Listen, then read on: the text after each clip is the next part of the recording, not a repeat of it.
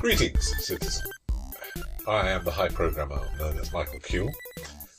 You're simply a false high programmer because Roger Bell West is the one who's system administrative access at this point. And this week we are bringing you happiness and joy and no treason whatsoever. And hot fun. A hot, hot, bubbly fun um, as we review uh, our happy memories of paranoia. We'll also be talking about, uh, Uh, adversarial GMing in general. And we'll be mentioning some nice things about uh, a game that I liked. And Roger is going to be issuing some criticisms of a game that he still likes quite a lot. that I just don't quite get. And also we consider how little can you get away with telling the players when you're starting a new game. And this is improvised radio theatre with Dice Citizen.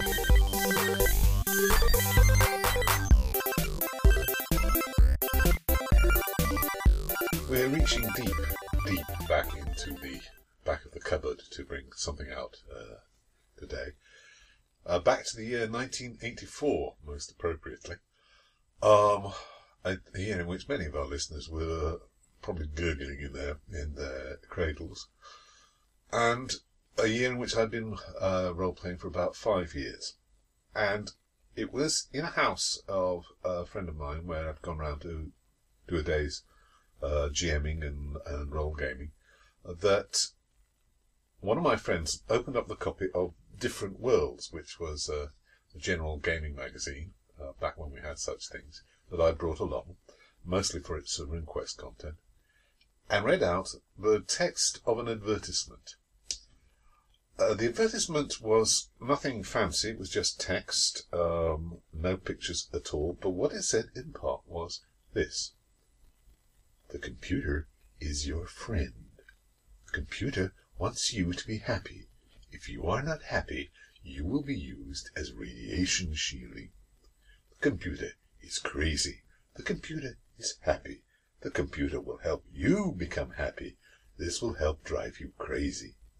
Being a citizen of Alpha Complex is fun. The computer says so, and the computer is your friend. Rooting out traitors will make you happy. The computer tells you so. Can you doubt the computer? Being a troubleshooter is fun. The computer tells you so. Of course, the computer is right. Troubleshooters get shot at, stabbed, incinerated, stapled, mangled, poisoned, blown to bits, and occasionally accidentally executed. This is so much fun that many troubleshooters go crazy. You will be working with many troubleshooters. All of them carry lasers. Aren't you glad you have a laser? Won't this be fun? Stay alert. Trust no one. Keep your laser happy. And by the time he'd finished reading out the advert, I think there was not a geek in the room who wasn't saying, Oh man, I must play this game. I, I think they got me at the bit about radiation and we did indeed have to go out and get this game. Uh, a new role playing game from West End Games, and it was great fun for many years thereafter. And we're going to talk about it a bit now. So, Paranoia. Mm, Published, as we said, in 1984, written by Greg Costikyan, Dan Gelber, and Eric Goldberg. And It was their first role playing game, wasn't it? uh, Gelber think- and Goldberg, I haven't heard No, I about mean the, the companies. Um, West End Games had done board games before that. Trivial Detail. you may be right. I don't remember. On. Um, but there, there were quite a lot of adventures, many of them very good indeed. Oh, yes. Uh, second edition came out three years later. Yep. Which was improved. The computer told you so. Uh, it had m- more humour and it had a, a more lightweight rules system because Yeah. the, the first edition was a bit clunky because hey, the, it was the days when everybody expected role-playing games to be full tactical simulations, and you could lighten that a bit, but not very much.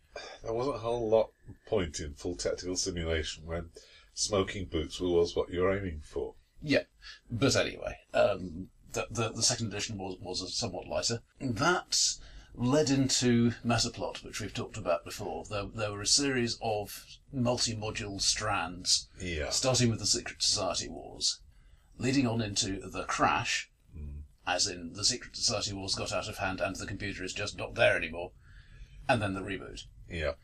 Now, as we've said about Metaplot before, it's kind of difficult to use an adventure that's in a particular point if you're not following it. Well, And quite. if you're using a post-crash adventure, you pretty much have to have no computer or it doesn't work. I'm going to come back come back to this, but I want, I want to say that Paranoia's meta plot was a particularly dumb uh, procedure, in my in my humble opinion, But anyway, then then there was the edition that we don't talk about. because of uh, copyright reasons. No, because it wasn't very good.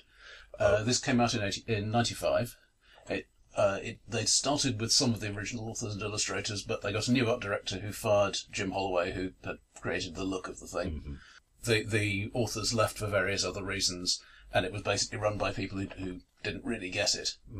So it was much more pop culture spoofs and slapstick rather than dark humour. It was Yeah. horribly unsuccessful. West End Games tried to produce another edition but went bankrupt first, and the original designers bought the rights off them. Yeah. So that led in 2004 to Paranoia XP Oh, that's the one with the uh, yeah. from, from published from Mongoose. It was a complete rewrite, um, mostly written by Allen Varney. Uh, though quite a lot of other people were involved. Mm-hmm. Uh, they then came out with the 25th anniversary edition in 2009. They've produced a reasonable amount of support, though it's it's at this point in 2014, it's pretty much back catalogue material. I don't think they've produced anything for the last few years. No, I'm, I'm I'm not at all familiar with the later later bits. I must say. Um, but that that does explicitly uh, throw out basically everything from the meta plot onwards. go- Yeah. going back to a classic. Going mode. back to uh, uh, the classic, you're underground and you're trapped with a mad computer, um, and even madder colleagues in charge of your life. I think that uh, the, the the fun of it, to, to start to start off with, was that there was no damn fairness about about it, as I think um, uh, Churchill said said about about the Order of the Garter. That the great thing about it was that there was no goddamn merit about it and there was no goddamn fairness uh, about about classic paranoia. It was about stabbing your buddies and surviving the GM, or from the GM's point of view, causing as much anguish and trouble for the play- uh, players in as amusing a fashion as you could. Yeah, I think in the context of first edition, we there, there was a lot of dungeon bashing still going on in '84. I think it There was still is, um, it- yeah, yeah. But, but it was still the default mode of play. It was Yeah, people true. usually expected. But what I think had been going down a bit is is the idea of explicit competition between players, which was always sort of there in the dungeon bash, but not. Well, Not for some, there. for some people, it was it was a problem. For some people, it, it still is that you have these groups that are supposed to be companions, um, groups of heroes, and people say things like, "Well, what my character would actually do is stab you in the back and sell you all out, uh, preferably as slaves in the mines of Aldebaran." Or pocket the biggest gem and say, "Hey guys, look, I found some gems," Yes, or whatever. Yeah. or, so, or, so- or whatever. That, that that that strain of things was, I think, going going out of fashion. But people, people. Well, what was happening was people were coming along and saying, um, saying this is bad, this isn't real role playing, and, and we were trying to be more sophisticated, but it keeps happening. And when things keep happening, they keep happening for a reason, and the reason is that people enjoy doing this. yeah, So, so paranoia makes that explicit. yeah. You are here to backstab your buddies. Oh, and incidentally, you might try to complete the mission. no, no, I think it's more you're here. For I was a GM. You're here to back, uh, back. You're here and you're going to backstab your buddy, buddies. And if you don't complete the mi- mission, the computer will use you as reactor shielding. But you'll be happy. You'll be happy reactor shielding. Um, one of the things I like about it, in fact, is that if, if you mix it in, in your general game playing with other games, Yeah. then the people who really want to do that can indulge their taste for it in paranoia and may be less prone to do it elsewhere. Yeah, I'm, I'm trying. There are there are doubtless are other games where uh, backstabbing and um, and uh, uh, and interplayer rivalry is a big thing, but there are none where it's quite so much fun as in Paranoia. Well, I think part part of the point of this is what one might call the light-hearted dystopian setting. Yeah, it, it's grim, but you can't take it too seriously, and therefore you're not you're not saying, okay, I've generated this character. My my goal is to become a high programmer. Yeah. You're not going to survive to become a high programmer. You're probably not going to survive till tomorrow. Yeah, the the, You- rule, you the rules for advancement were very nugatory, but You- there. You can't have a long-term plan. The rules make it entirely clear that there is absolutely no point in this, and therefore you just get take what you've got and enjoy it. Well, quite. And you have six clones to back you up um, in, in, ca- in the in the event of the inevitable um, death by um, uh, by uh, laser fire, uh, death by uh, mal- malfunction of equipment, uh, or just you know, general death. Didn't malfunction. You were using it wrong. Uh, there is, has been treason in the in the manual production department again this week, citizen. but yeah, the, the it was a very um, a very stylized game which had to rely on certain assumptions, like the fact that the computer never notices the members of the same clone family always have the same mutation and are always members of the same secret society. But um, your your your slate is wiped clean. It is just so much fun, and on the occasions when the players can actually outsmart um, the system and the uh, um, and, and everything that's weighed in against them, then it's it is so much fun. It, it's an example, I think, of um, using metagame information against the players. As a player, you know because you've read the character generation rules. You should That- not have read any of the rules. That, you, you've read the character generation Oh, rules right, that say right. what your character is like. Yeah, And you know, because you know everybody else has used the same character generation rules, that everybody else has a secret mutant power. yeah, Everybody else is a member of a secret society. But you cannot use that information, because if you start throwing around wild accusations, well, they're going to start throwing wild accusations back at you. yeah. I think the high, yeah, the high, the high point for me of the, the game system was prior to the um, to the metaplot infection, and um, after a second edition, uh, there was um, a lot of complication thrown out, and it was plainly up to the GM to wing it in situations where the rules weren't clear and where things could be, um, and you could at least give the impression of fairness, even as, as you screwed them over. I remember things like the, the yellow clearance black box blues. Um, One of the classic adventures. one of the classic yes. adventures. I remember um, me and my Shadow Mark IV, in which one of my players managed to convince the giant war robot they were guarding to get down and boogie, which was one of the uh, things. The the the whole I was perhaps too gentle for a, a paranoia uh, GM, but the but the tensions generated between the, the players as they tried to realise their highly conflicting agendas um, was almost always enough to fill the entire evening. Yeah, the thing that I've found is a problem with some of the classic adventures is that lots of the best jokes are in the second half of the adventure, and if you run it as written, the players won't get to the second half of the adventure. Um, well, yes, but And one of the one of the nice things about about the early paranoia line was the design and the look look of it. It was it was put to, put together with a lot of handouts, with a lot of stuff you could keep, keep give the players to keep them amused. I remember especially a picture of the control panel of the submarine that they found themselves aboard once without any training, without any understanding of where they were going, what the uh, dustbot, and and you and you had a, a list of things to do when they pulled this lever, and things to do with when they pulled that lever, which sent a circle round to go auga auga a lot. Yep.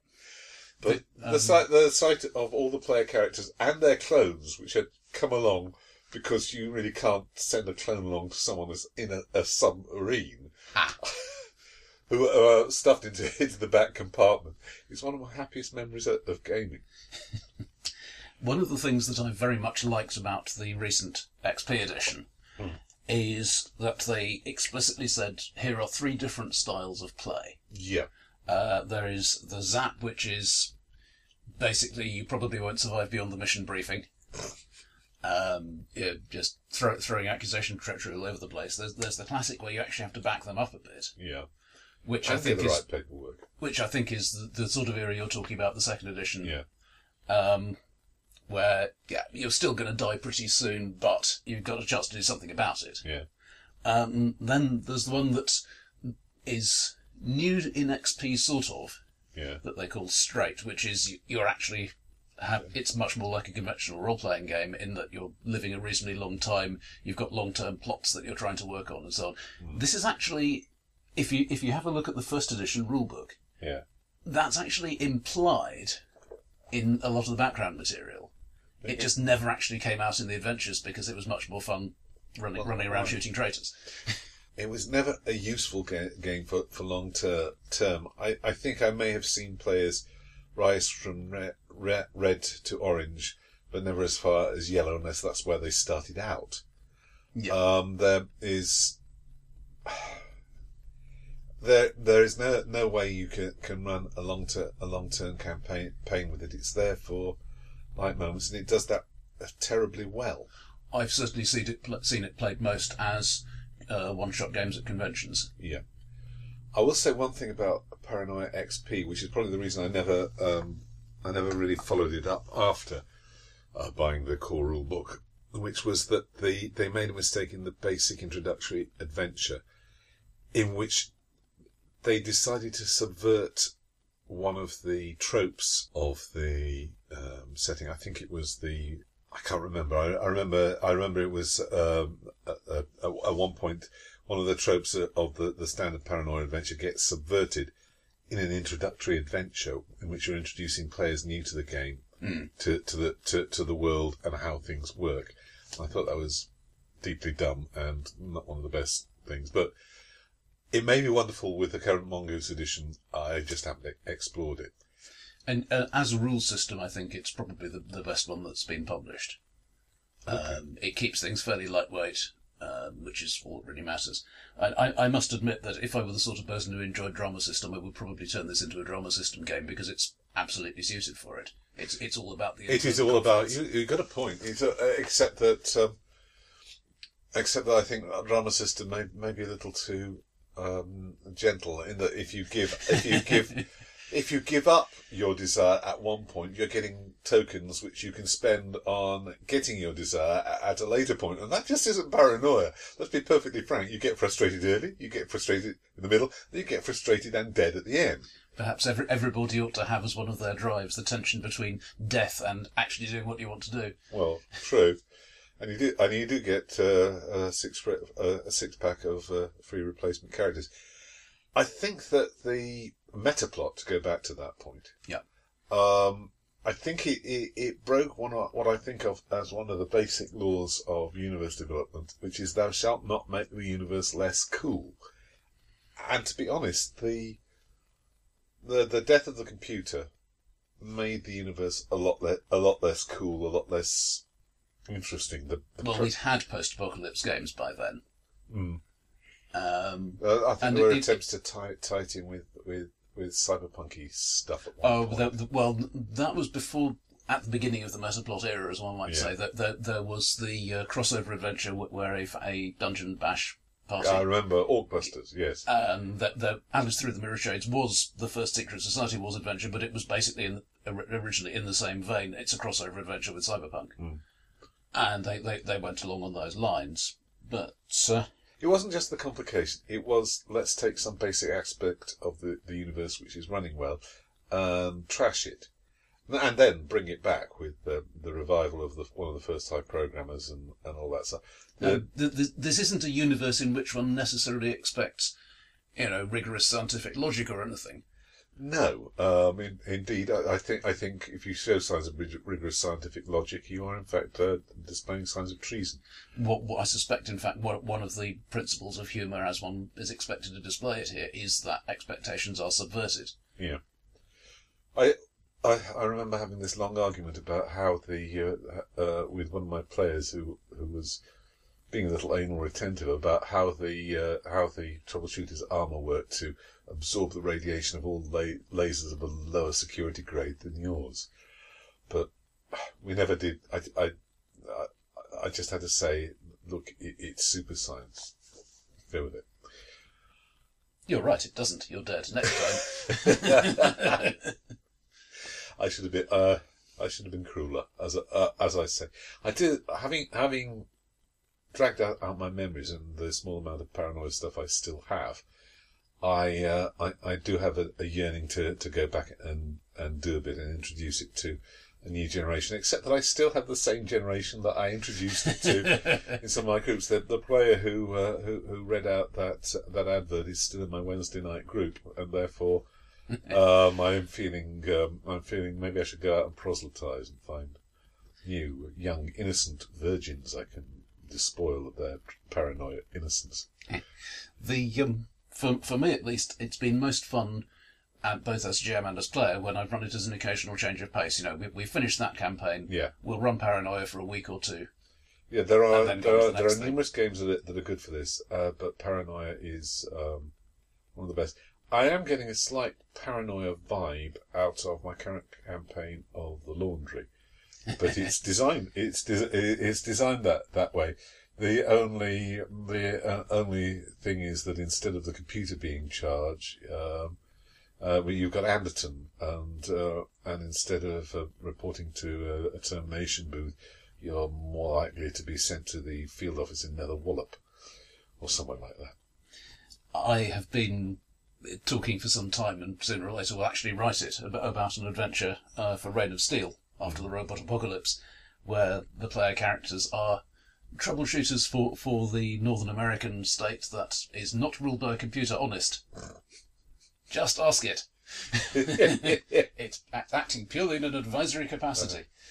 Yes, And given that one one of the um, canonical elements in this setting is that the, the guys who are working for the uh, WASPs, the Washington Armored Security Police, yeah. are mostly cyborgs with brain pods. hmm A brain pod could survive all sorts of explosions. we can we can slot it into another body for you. Oh dear. Yes. Though I suspect it may be actually even more lethal than standard paranoia because hey, you got heavy weapons. Hmm. It is a, almost a paradigm of the of the, the development of role playing games. Alas, that you get the original great good idea, the second edi- edition, which is even better and is the the core fun of the game, and then things start falling apart and decay, and then people come along. This probably applies to almost all creative art forms, especially cinema and television as well. That people come along and don't really grasp what it is that they're selling who spoil it, and then it gets reimagined 20 or 30 years later. The difference in this case is it didn't get copied by everybody. Mm. One could make an argument for Tales of the Floating Vagabond, but really, let's not. So, yeah, very let's good. not mention Tales of the Floating Vagabond, which they, they they they they brought the they brought the artwork, but not but not the funny. Some future episode we can talk about that briefly. Uh, very Briefly. briefly. How briefly? yeah, well, we could we could do an episode on games which, in in uh, uh, in Dorothy Parker's phrase, are not to be discarded lightly, but thrown firmly across the room. However, we hope we have revived. Uh, we've been all soggy and nostalgic here. We hope you, we have revived uh, your good memories, if you have any, or sparked your interest in trying it yourself. Or we'll pass on to the next thing.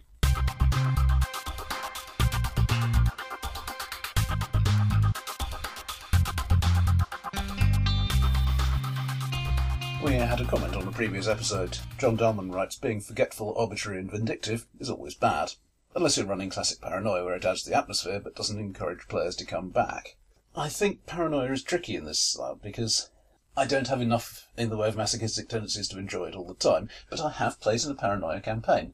Run, run by John, in fact. Yeah, Uh, it was rather closer to what, what's now called the straight style. yeah. Um, much less turning in your bodies and much more the the universe is out to get us, Yeah. most specifically including our superiors. Therefore, we band together to stay alive. All right, I did base my character on Nikolai Yezhov, but uh, Who is Nikolai Yezhov? uh, he was the guy who was so f- such a feared head of the Russian secret police that Stalin thought he was more feared than Stalin, and so he ceased to exist. Yes, all right. That that that's not what you want at your annual review, is it? Greg Costikyan felt in, in 1984 Yeah. he had to say in the GM advice, kill the bastards. Oh, you see, I'm a sadist, and therefore I enjoy being a paranoia GM. But I also enjoyed, um, you know, not that much of a switch, but I enjoyed um, twisting and turning and avoiding. But as I've said before, a good death, if such a thing were theoretically possible in paranoia, is a great is a great uh, draw for a, for an actor. It usually involves high explosives. Yes, um, and if you can take some of the bastards with you as you go.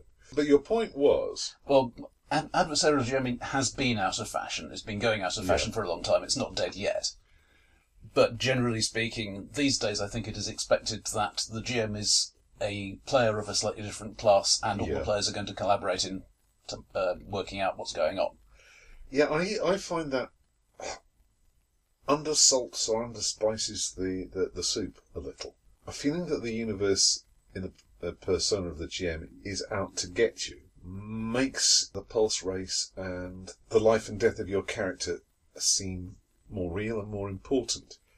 Now, this said, I'm a, I'm a, I'm, I'm a something of a, of a soppy person who does not follow his own advice, but I feel you should be able to give the players the sensation of hanging on by their fingernails.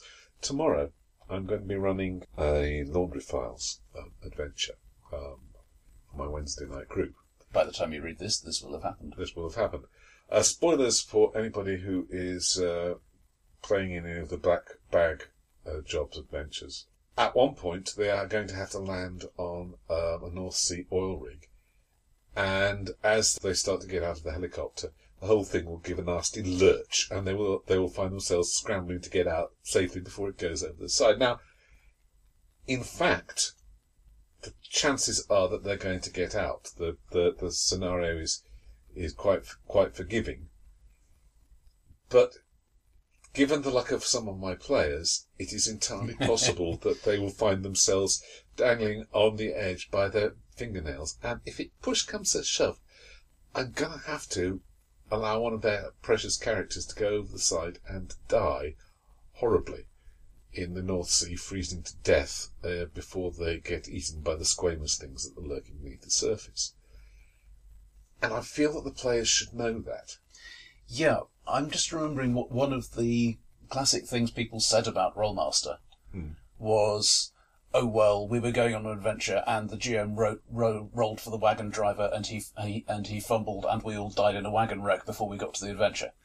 Yeah, which cool. was never particularly fair even to Rolemaster, but it does seem to me that what, what one wants in, in some ways is a sort of consistency. As, as a GM, I'm too kind to PCs a lot of the time. And so ev- every so often I mm. think, I haven't killed off a character recently, I ought to make something a bit more dangerous. And then you kill in the entire party, don't you? No, but the, the, the players, I think, get annoyed because it is more dangerous than, the, than, than it has been. Not in a narrative way, but you know, all of a sudden All of a sudden, they are finding. I mean, if, if, if you're going up against a different lot of bad guys who Yeah. are tougher, then fair enough. But um, I, I, don't, I don't perhaps set the boundaries as well as I might on that. I'm, Well, I have warned, warned them. I, I, the thing is, I, I've led up to this adventure saying that I'm being too nice to you. Uh, I'm running out of material that is going to be quite so easy for you to survive. And they're still bitching about how the training system in, in the laundry doesn't allow them actually to, you know, train. um, and so, uh, but they are they are definitely going out, and uh, and I've done my best to indicate that this one might be a bit nasty. I don't know if I'm being fair or if I'm setting myself up for them to just what swan their way through it and not get not even get get nicked at the sides whilst the NPC uh, squads uh, uh, of SAS uh, of SAS members are going to die in their stead. I've got the fine feeling that's going, how it's going to turn out. yeah, um, the the talk party I'm taking through the uh, pre-written adventures is get, getting towards the end of the first big adventure, and they, I don't think they've been seriously challenged so far. I mean, yeah, there have been some tricky things, and they they've burned possibilities, but they haven't, for example, been actually taking damage. I've got a feeling you should. There should be, for all the talk of modern day gaming being about storytelling, about collaboratively building up the adventure. I still feel there's a place for the for the killer GM. Uh, I feel I'm not one of the killer GMs, but it, it should be. At least if the players are aware that that's what's happening. Yeah. On the other hand, I, I recently ranted in Alarums and Excursions about the impossibility of making the current way of zombie uh, movies and stories enjoyable for for for anybody except uh, somebody who's basically doing figures wargaming. If you if you are a squaddy with a flamethrower and waves of enemies you can kill without conscience, in fact you better kill them without conscience or, or you're going to become infected too, come at you, then that's fun for a figures wargamer, but it's not a great deal of fun for a role game. It's a combat exercise, yeah. and I can't I can't figure out a way to make things like World War Z or or things like that actually function. And this, I say this after reading GURPS Zombies and all the excellent advice and stuff that, that goes in there. I just can't get that sort of uh, thing, and I could not be a killer GM in those circumstances because there would be no fun in it. I'm thinking of the classic films. You get a certain amount of look at this gore effect we generated, Yeah. which obviously you can't do in a role playing game. Uh, not not very well, anyway. Oh, I don't know. Um, Good description can, can turn the stomachs of the of the starters Yeah, player. But um, it seems to me that where, where you get the character moments in there is when the, the, the party is briefly holed up somewhere, and here, here are five people who don't really like each other very much, Yeah, um, and they have some conflicting goals, and they probably have you know, two guns between them. Got to be two guns because then they can you know, point Yeah. them at each other. well, you could you could do something like that with. There's a, a But it seems to me that that's where you get the character stuff in a, in a zombie yeah, except between the fights. between the fights. But can you write? You could write a one-off scenario in which you are the people trapped in the uh, ranting cabin as the the world surrenders to the wa- wave of zombies, and you you gradually discover what's going on, and maybe one of you has you know the infection. I'm reminded of the Prison Break, I think it's called, for Unknown Armies, which is a, a classic scenario um, in in there, which is about a group of, of of escape of escaped convicts and the people they're holding hostage and the weird stuff that's going on. Uh, but I don't think you could write it for a campaign because Yeah. that that that mo- the moments in which you you're trapped there and and you have to make the decisions about who you are and where you're going and what you're going to do and who's going to survive. That you could do as a one-off role-playing thing, and that would be fun. But when the wave of zombies arrives, then the, the game is over.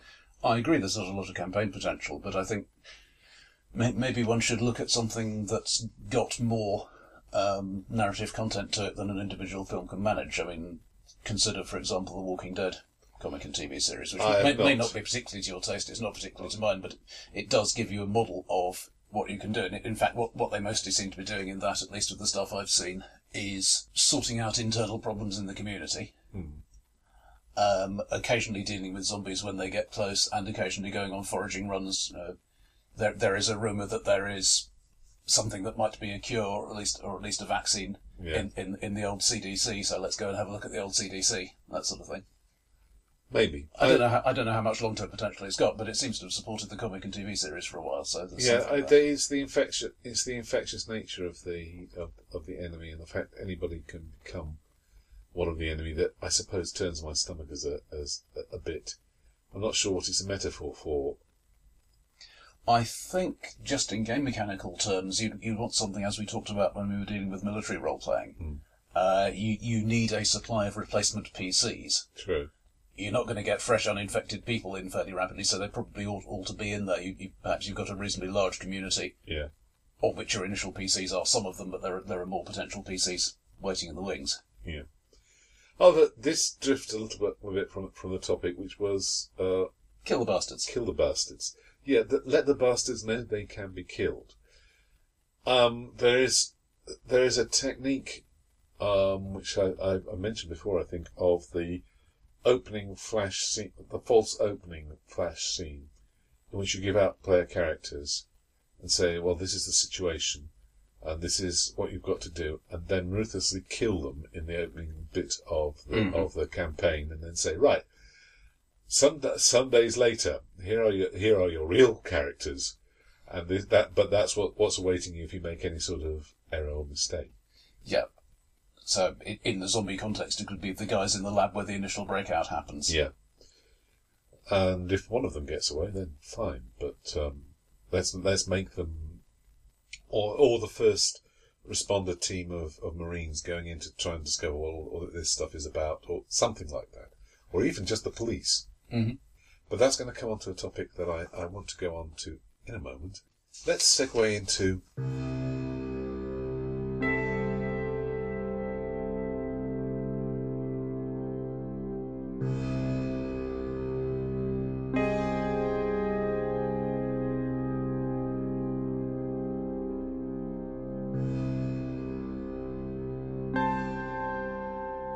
talked earlier about how much you need to give the players in order to understand the world and in order to build their characters.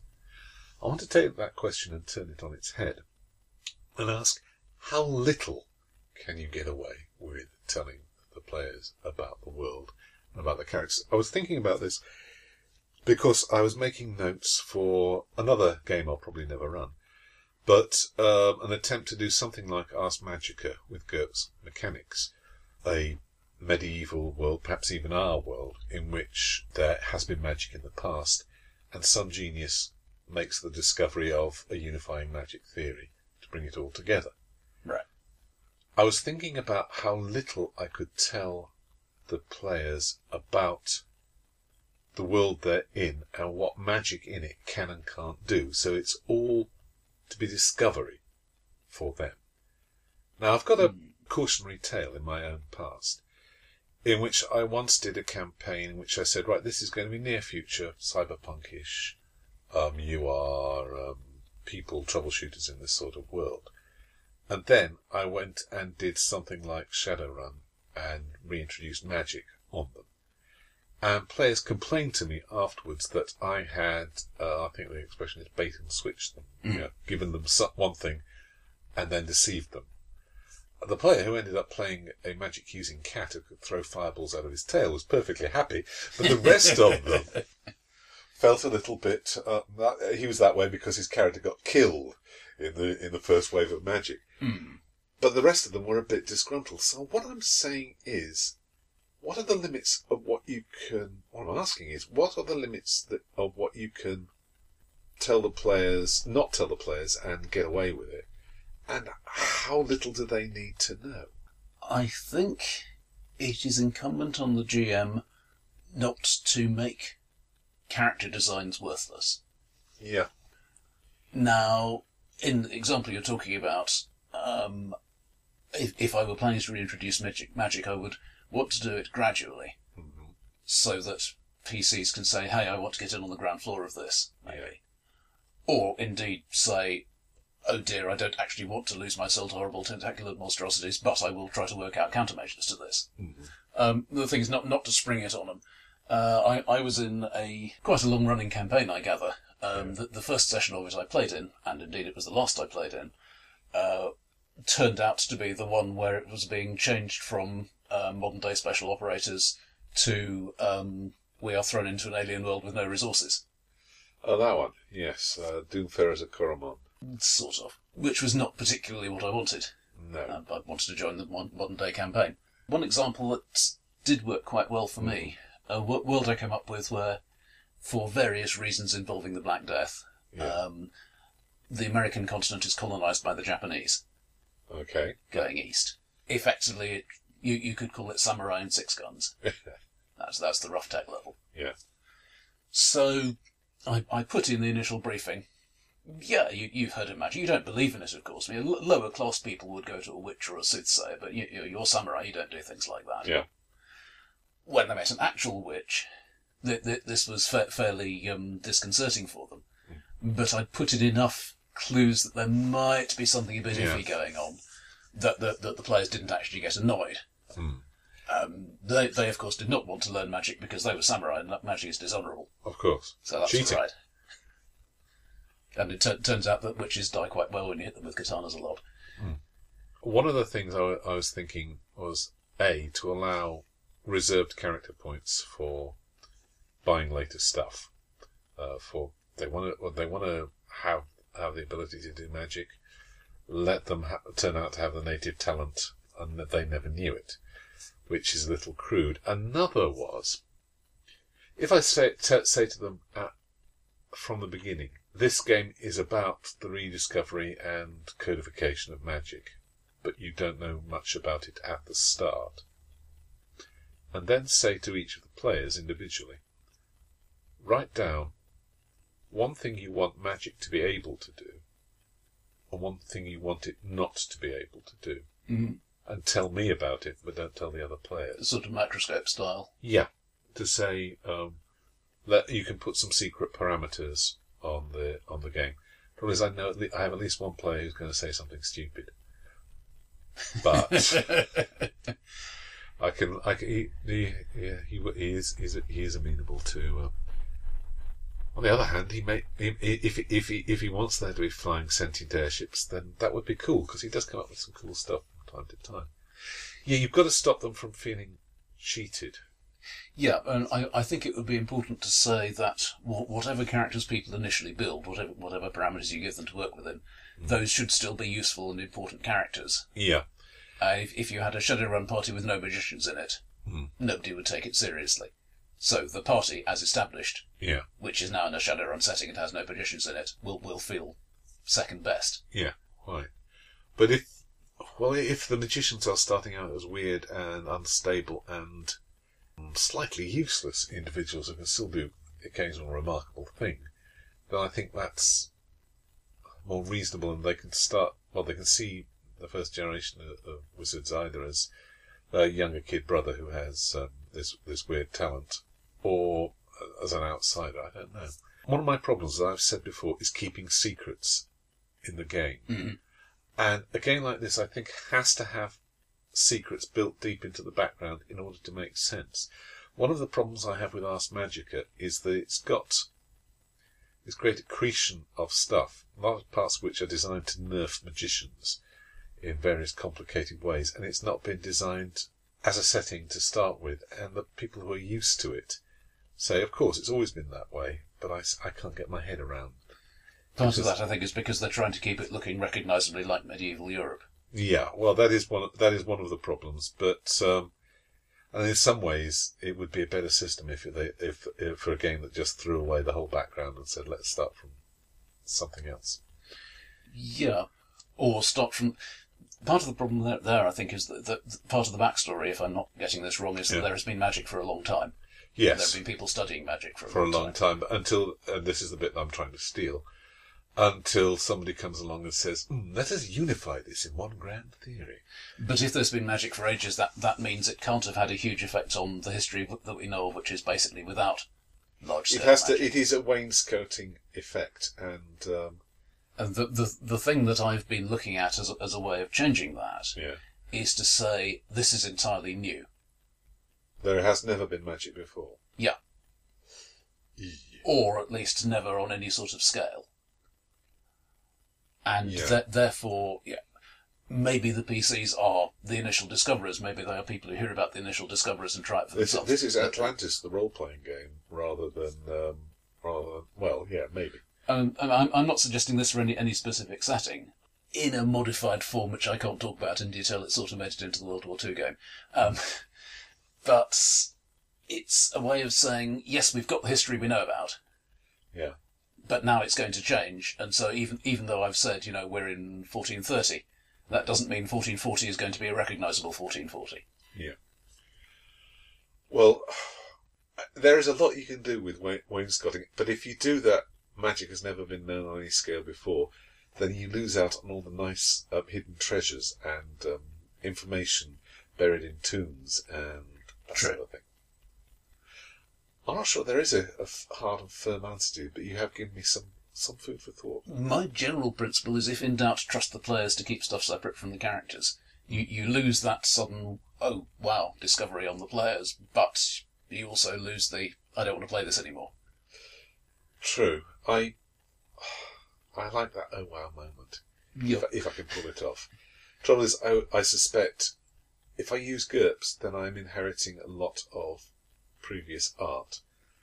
And I, am sure that I'm not enough of a, a, systems matham to invent a game all of my own. It's a bit of a bugger. Put together a magic system based on thaumatology. Then, then at least it won't have the history of 20 years of people trying to exploit a given magic system. Yeah, that, that sort of thing. Uh, hand wavium, large amounts of handwavium, is definitely. I'm not. I'm not. I'm not entirely sure that I can do even that much um, systems mapping. But we'll. I'll have to have a go and have another think about this. Thank you very much, Roger.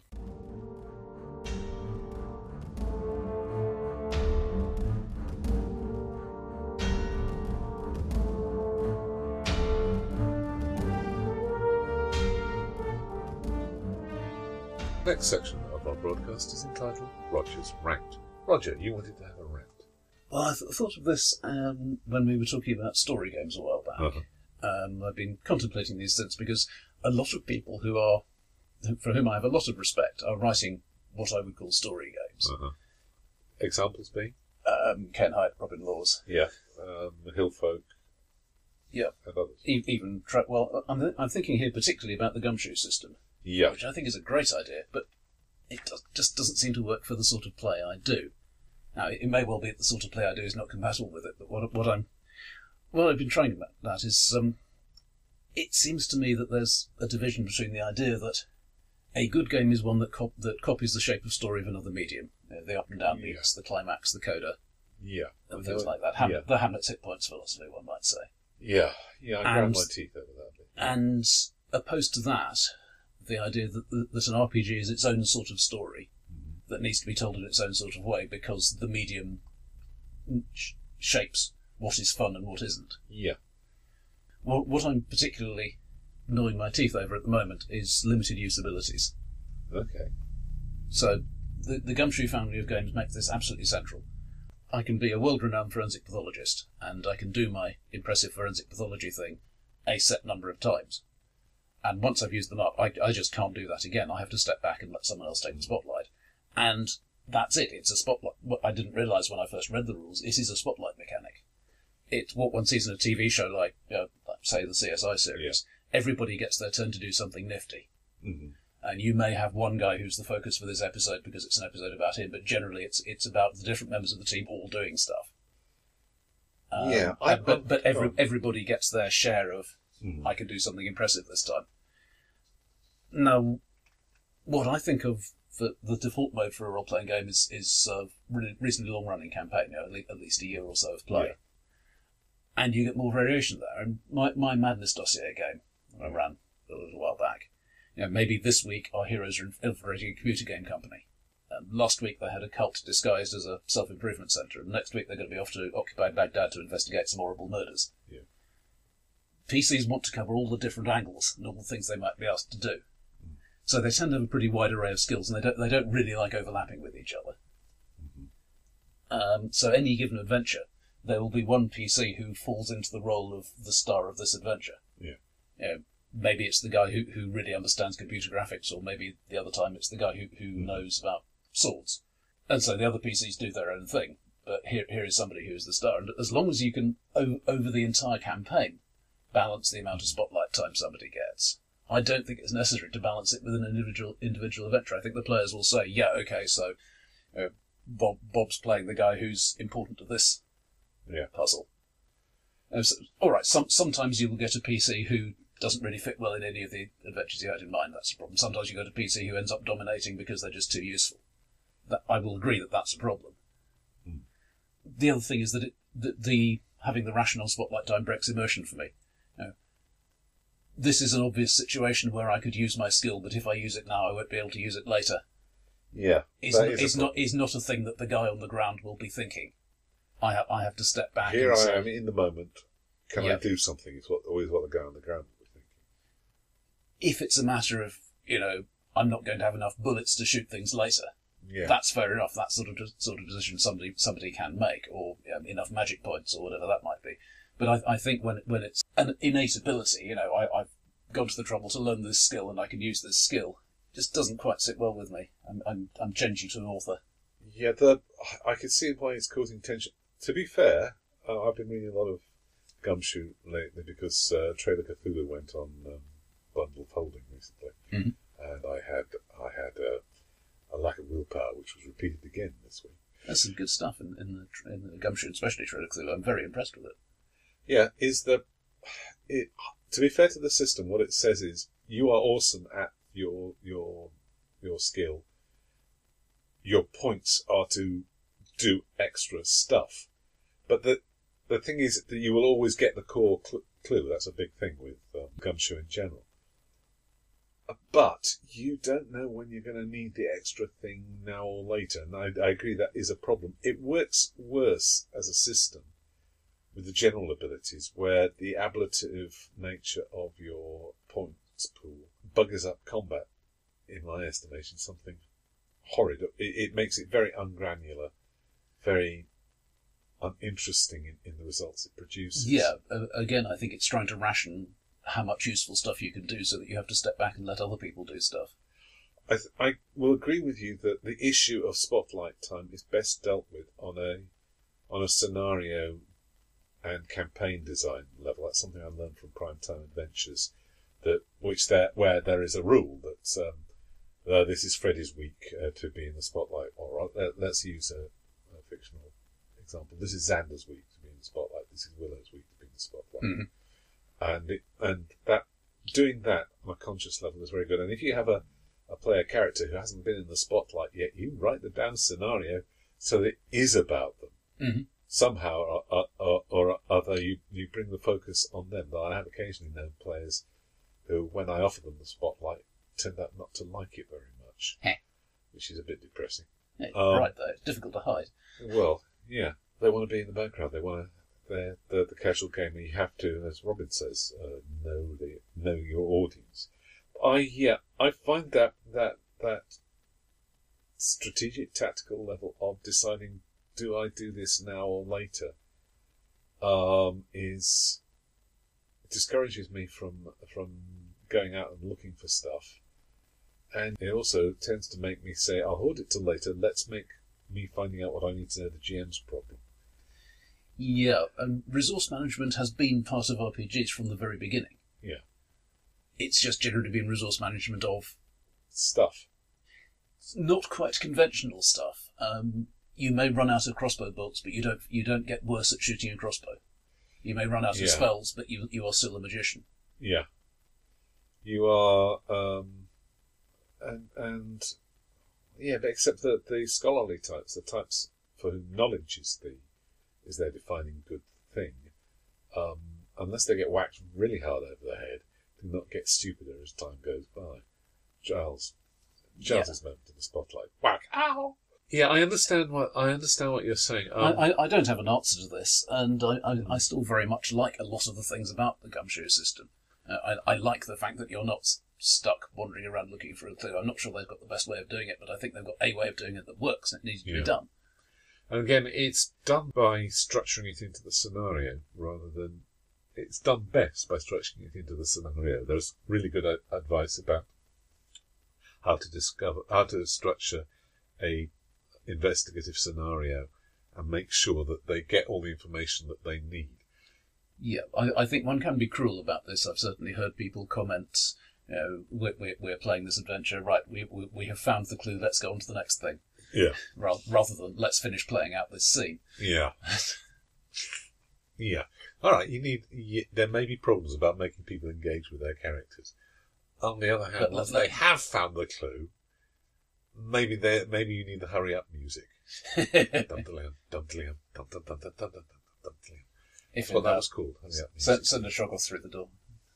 Yes.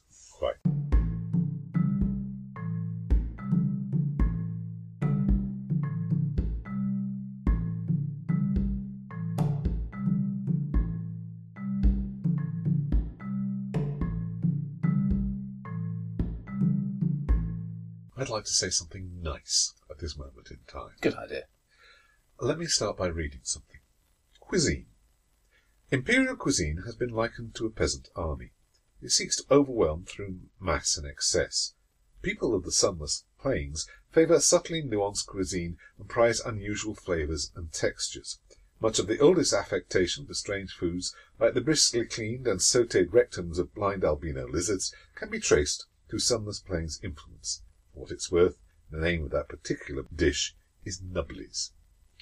We were talking, uh, I think last time, about um, world design, and you brought up Patricia C. Wrede's list of stuff you might want to answer about your your universe. Or at least should be able to answer. Yeah, which she goes on to in great length. It's uh, we we do recommend you have a look at the list on the website about stuff you might want to consider about culture, about um, technology, about religion, about all sorts of things that you might want to detail about the imaginary world that you're creating. And the example I want to bring forward, and which I just quoted uh, to you from, is from the core book of Reign by Greg Stolze, which is a system I have some enthusiasm for. Now, those of you who have bought the reduced um, version, the version with just the rules there, Enchiridion, which I think it's I think it's called, which um, uh, is a bit of obscure um, uh, learning that Greg's thrown in there, have missed um, his setting for it, the exotic and strange world of Heluso and Milonda, which refers to a couple of side-by-side continents, which are a little bit unusual. In the book, he details four cultures from the world just to show what he can do and to give examples of cultures that the mechanics can uh, rise out of. And he does this by taking a central theme of each culture and then answering the questions about what do they wear, what do they listen to, um, whether their children go to school, in ways which illustrate the uh, the central theme of the culture. For example, there is the um, the empire, which I just re- read a bit about uh, from the cuisine section, which is once we rule the world, but now, alas, we are in, far from our glory days, is their central theme. So it's decadent, it's exotic, it has more wealth than it knows what to do with, and it has lots of little fights between its component parts who still hang together because it's better than being hung separately. Yep. And w- indeed, where, where I come in on this segment is that one of the things we missed from world building last time, and we talked about starting with geography and Yeah. So on, but what happens if you want to start with a theme? And Yes. That, that seems to be an, a, an example of this. You, you, you- you're defining the empire as that. and then you're then you're taking the parts of uh, there are five ma- ma- major major parts on other outlying conquered territory, and and you're you're showing how the parts interact with each other, how they differ from each other in taste for food, in attitude towards towards music, uh, towards art, and sometimes you're throwing in things which are just too cool, like the uh, Empress's bodyguard who have had their jawbones magically and surgically removed in order to gain the terrible and um, and quite gross powers they have to uh, keep the Empress from harm and to ensure their absolute loyalty. Because if you break the separated jawbone, they instantly die, Hmm. and only the Empress is allowed into that room.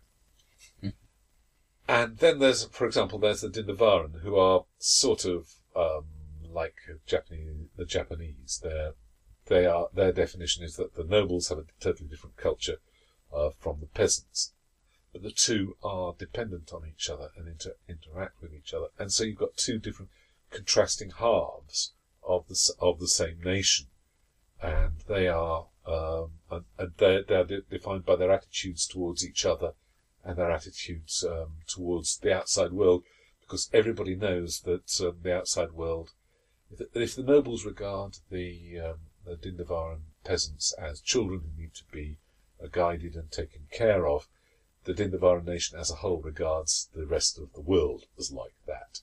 And they are fractious children who don't really know how to behave well out there. It, seems to me that if, if you're running a game set in such a world, that the conflicts that you're going to get come out of those little details. Yes. But because those details were written with the theme in mind, they, they are each going to hark at, at, the, at the theme. So o- over an extended period, you're going to say, well, hang on a minute, we do, we do have this common strand Hmm. emerging from these various things. And I, I think that that's a feeling of realism that's well worth going for. Yes, it means to get the other two examples are the Uldish, who are a nation who have lost their nobility. Um, they got wiped out by the emp- empire's magicians and have uh, instead developed a guild-based culture, which is vibrant, uh, aggressive, thinks that everybody has uh, an equal chance at the top, even though actually they don't, and is vulgar and uh, fond of ost- ostentatious display and lustful and generally a lot more fun and corrupt, but not decadent um, in, in the way the Empire is. And then there's the Trills who um, live in the in the pla- in a place where it is perpetually dark, and are cannibals for religious and social reasons, and are being pushed back by the Ulds, and are the only white race I have mentioned so far. It's one of the th- things of the universe that only the oblobs who are half breeds and the and the despised Ordish who live in the darkness are white skinned, and it, it's it's just a, a, a thing in the general background to make make things weird. There comes a point, and I- I really wish this world had its own dedicated book and more background to it, but I don't think Greg Stolze is going to do it because I think he's moved on to other projects and, Mm. find, and finds them uh, more fun. And if I ever go back, I may have to start writing background for whichever bit of it I uh, I use um, as the setting. When it goes over the top and comes to a point at which uh, I find myself straining, is that he's made the two continents not into land masses as such, but into the bodies of two giant gods which are lying in an infinite ocean. Right. Gravity is, except on the ocean, gravity is always inward to the body of the gods. So this means that if you go along the arm where the there's an arm stretching from one of the gods uh, to the other, and if you go along the arm, that's where the empire is. If you go around and under, one the, the Darkwood Forest, I think it's called, is the armpit of the god, and in perpetual darkness, and you're living amongst his arm hairs. I think, at least I think that's what the metaphor is. And at this point, it gets just too weird and difficult to be used, but it's still brilliant. I think one has to consider human nature. And if you if you transplant people into somewhere like like that, they'll say, "Oh wow, the gravity is different," and so on. Give them six weeks, and they'll be saying, "Yeah, it's like that. We're used to it." You really have, uh, yeah, but the poor, it's the poor bloody GM who has to remember where everything is. Do they have tides? That's a good question. I'm not. There are moon. There's a moon and a sun which fluctuate in light and uh, don't and are, perpetually fixed in place. Because when you've got an infinite ocean, you could have some really impressive tidal effects. Oh dear me! Sorry. It's bad enough that you have to have, have to when you get to the to, to the ninety degree angle between the go- body of the god and where your sit uh, your ship is sitting on the ocean. You have to sort of portage over and allow for the shift in the gravity. It, it, it's it's it's it's bad enough. I Can you tell get you. a perpetual motion machine out of that? I bet you can. Roger, you're the sort of you're the sort of player I don't want when I'm running this campaign. But uh, let me let me praise it. Let me say, um, Greg, if you ever go back to it, uh, I, I, I'm in the market for more. But let me say nice thing, things about this particularly wonderful bit of of design. I'm going to be reading Numenera next, and I'm sort of a bit worried about that by Monte Monte Cook, which was the next thing on Bundle of Holding which I failed to make my resist roll on. I'm a bit worried about that because it is set in the far distant future after the Earth has been recreated nine times, and you're living in the remnants of all that technology from all the previous eras. And I'm really wondering how I could make that real uh, for players. I mean, I, I mean, compared with you know, you're living in, in the junk of people whose technology you can't possibly understand but you've got to use it to survive. I might have difficulties, is all I'm going to say. Magic item creation table. I'm not sure I've got, I haven't got that far in the rules, but a random magic item generator. Uh, I mean, it Probably seems to be that, useful. that would that would give you the feel. yeah. You know, here here is a belt. I need to hold up my trousers, so I'll put on this belt. Maybe it'll let me fly. Maybe it will cut me in half. Maybe it'll change my sex again. but anyway, thank you very much. Um, that has been a brief, uh, unsolicited commercial.